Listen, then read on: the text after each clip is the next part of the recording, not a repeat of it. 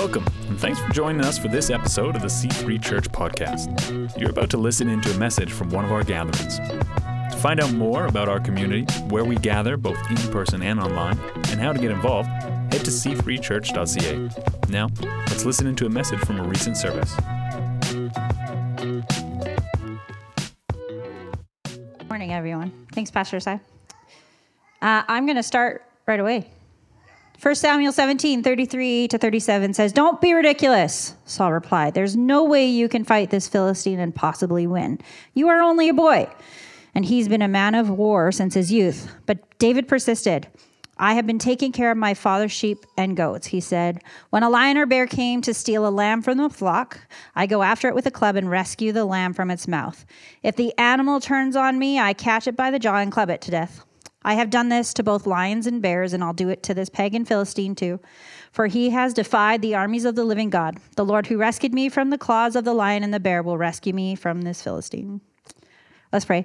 Heavenly Father, thank you so much for this morning. Holy Spirit, would your words flow through me? Let it not be me, but you who speaks this morning. I pray that you would encounter us each individually this morning as we study your word. In Jesus' name, amen. Well, good morning, everyone.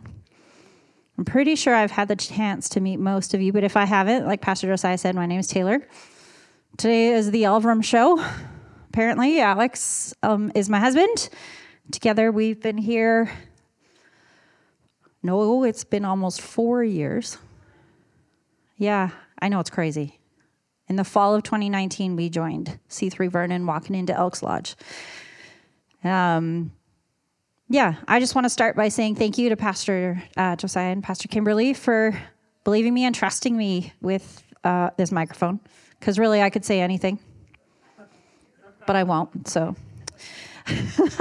This month we've been looking at David and Saul. We started our series here in Vernon with Pastor Dave, and he talked about, does anyone remember his phrase that he repeated?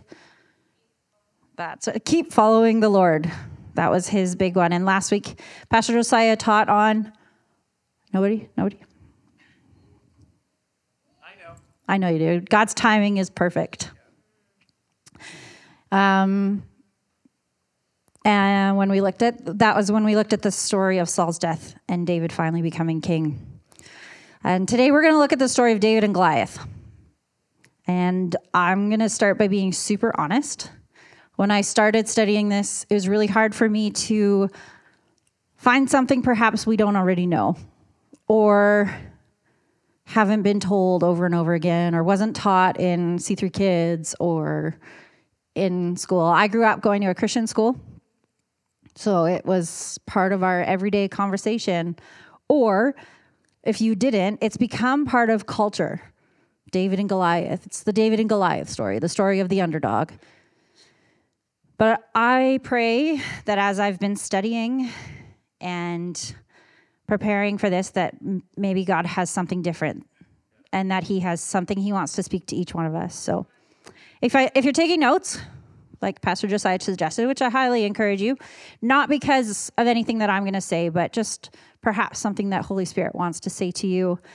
Not everybody is a note taker. Some people are doodlers. Some people are some people need to record to be able to engage. But I am a note taker.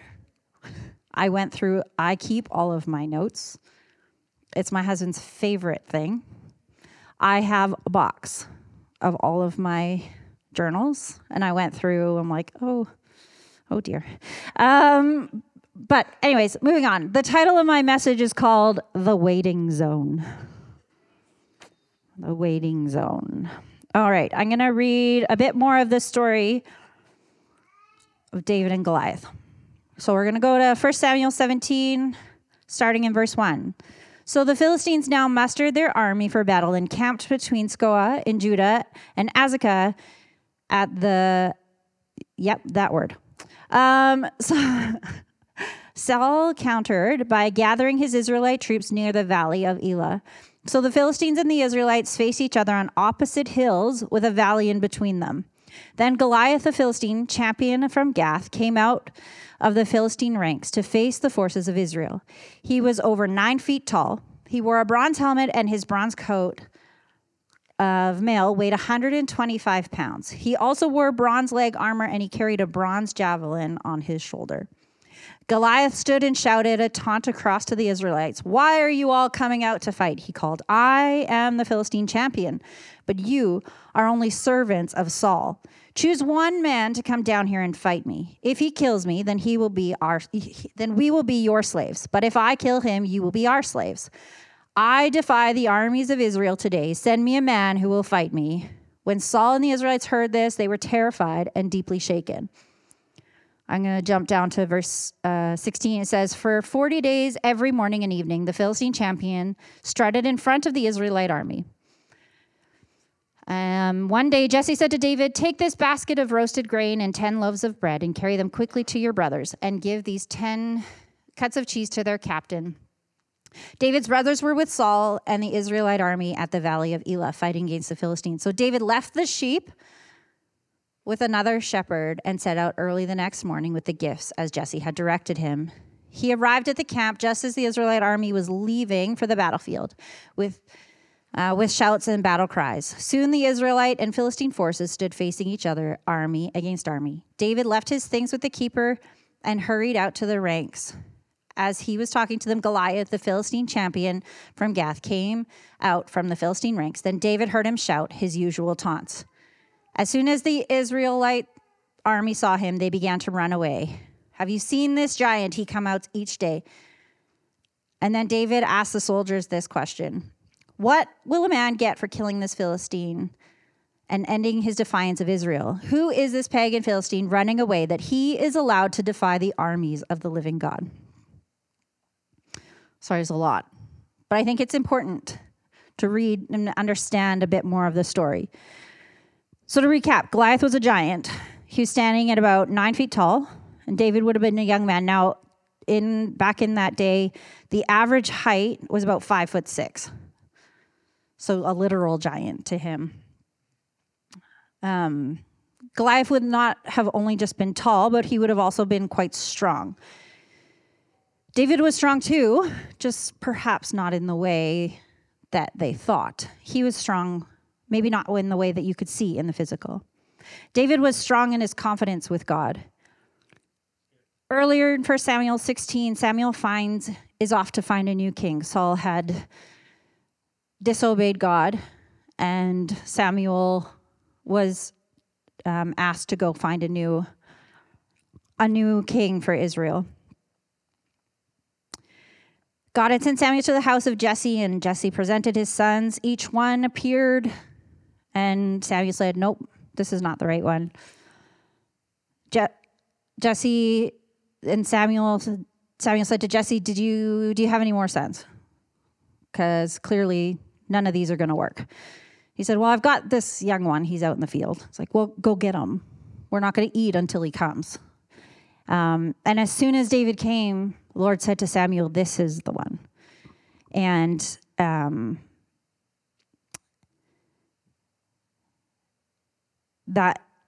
okay. So David stood there among his brothers, it says in verse 13. Samuel took the flask of olive oil he had brought and anointed David with the oil. So the Spirit of the Lord came powerfully upon David from that day on. David had the power of the Lord on his side, and he had the strength from his previous battles. It was in the quiet moments of tending to the sheep that he got to learn the art of patience and trust. He'd been given a calling. I mean, if you were here last week, Pastor Josiah was talking about when you get a prophetic word, and oftentimes it's not yet. Or you get a calling, and it's like, this is what you're going to do. But how do you know if you were given it right away, your character would not be able to sustain you through that calling. If David had been anointed king and then just handed the throne, would he have had, I can't say for sure, but I personally believe he would not have the character to sustain him as king. He needed to build that. in the quiet places when no one else was looking. It was in those quiet moments where he learned that God's timing is perfect. I've often heard that the right thing in the wrong time is still the wrong thing.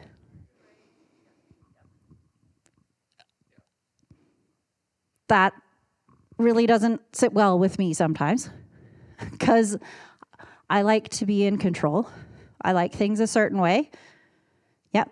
But I have learned that I need to give that to God. Looking back at my life, I've had to learn patience a few times. Perhaps I've had to learn it my whole life. As my mother sits here, I'm sure she can tell me. As a kid, you're always waiting for the next big thing, right? Right now, my middle child is in Irish dance. And if you know, St. Patrick's Day is a big deal. So every day, is it St. Patrick's Day? Is it St. Patrick's Day? I'm like, no, but it's February. Like, or how do you know, how many of you know if you have children, if you're sitting at, they're like, school starts in September, great, is it Christmas tomorrow? Or right now it's spring break is coming. When's spring break? When's summer? When's my birthday? That's the big one. I know Esme just had her birthday yesterday, and I bet tomorrow she gets, so for my next birthday, I want to do this. But how many of us know that it's actually in the waiting for our next thing that God wants to speak to us? He wants to develop our character to sustain us for that next thing.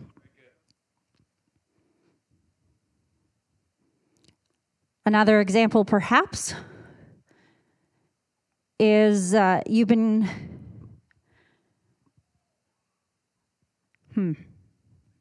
I will move on. Joyce Meyer says, patience is not simply the ability to wait. It's how we behave while we're waiting.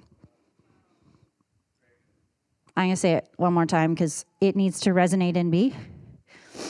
Patience is not simply the ability to wait. It's how we behave while we are waiting. David didn't just sit around waiting for someone to hand him the crown. Although when Pastor Dave was here, he was saying he's a bit of a teenager,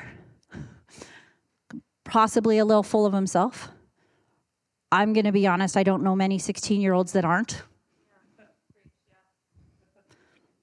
Especially ones that have been told they're going to be king. But he went back to tending the sheep. So he was out in the field, the forgotten one, came back, was anointed, was given the power of the Holy Spirit, and went back to what he was doing. I think it's so important that when we hear from God, or we've been given a word, or we've got a new direction, instead of turning, not necessarily to do something completely out of the ordinary, go back. Not going back to a previous life or a previous mistake, but go back, find a way, find the thing that God is calling you to do to build that character in that secret place. Come back to him in your quiet moments. The lion and the bear were his trials that prepared him for a much bigger battle. Oftentimes we look at times in our life, perhaps the last 4 years, and we think, is the waiting over? Can I please be done with this? But I've saved all my money. I want to buy a house. Or I've been faithful in serving. Why has nobody asked me to speak? Because this is terrifying. But if somebody had told me 5 years ago that I was going to get the opportunity to speak, I would have said, no, I'm good. Or I'd have said, yeah, let's go. But I didn't have the character 5 years ago to sustain the calling that God has on my life. Isaiah 40 verse 31 in the Message Bible says, but those who wait upon God will get fresh strength. They spread their wings and soar like eagles. They run and don't get tired. They walk and don't lag behind. So what does the word wait mean? Oxford Dictionary says to hope or watch for something to happen, especially for a long time. But waiting is also an action word. A server waits on a table. I believe that we are asked to be active in the waiting zone. Just like David, we don't sit around and wait for someone to hand us. We go back to our jobs. We get a fresh encounter with God on a Sunday morning. We go, all of a sudden, you're not the pastor. All of a sudden, you're not the worship leader, although you could be. If you can sing, maybe, you know, play an instrument. But how many of you know we got to go back to our ordinary and find God in the mundane waiting zone? Here are a few practical things, because I believe it's important. This is one thing that I also want to, before I get there, is something that I heard is if you're still breathing, God's not done working. Right? All right, now for the practical things. First one, we're going to develop a life of prayer and worship. Take time every day to spend with Holy Spirit. Last year in the fall, we did a book study by Pastor Phil, who's our global leader and founder, his book on Disciple. And if you haven't read it, you can get it on Amazon. It's amazing. And this is what he says. We must have times with the Lord when it's not about anything except him and us, when we can simply breathe together. He can answer all of our prayers, but he would rather be more important to us than the answers he can give. Developing a life of prayer of worship isn't just, okay, God, I'm meeting you. Thank you for my food. Help me not to get in a car accident, which is all important, obviously. But he wants to talk to you. He wants to hear how your day's going. He wants to have a relationship. Second thing is get into a community, somewhere where you can be your true, authentic self. People who can both speak into your life and challenge you to be a better person. If you don't have community, who's going to call you out when your character needs developing? The third thing is to start a gratitude journal. Every day, write 5 things that happen that you're thankful for. Super simple. It can be like, thank you that I had, like here, I'm super thankful I had the foresight to put gas in my car last night so I didn't have to stop on my way to work and I could sleep in a little more. Or the sun shone through the gray clouds and reflected on the snow and brightened up my kitchen. It doesn't have to be deep. Just take minutes and recall the great things that God has done. It's in the waiting that we develop our character to sustain us for the call that God has for us. Had David been handed the crown or walked up to Goliath the very next day, he wouldn't have been prepared for the battle. And that is that. I'm going to pray for you. God, I thank you so much for this morning. God, I thank you that you have a great call on each and every one of our lives. God, I pray that you would strengthen our character to sustain us through it. Holy Spirit, would you guide us? Would you walk with us? Thank you, Jesus, that you are good.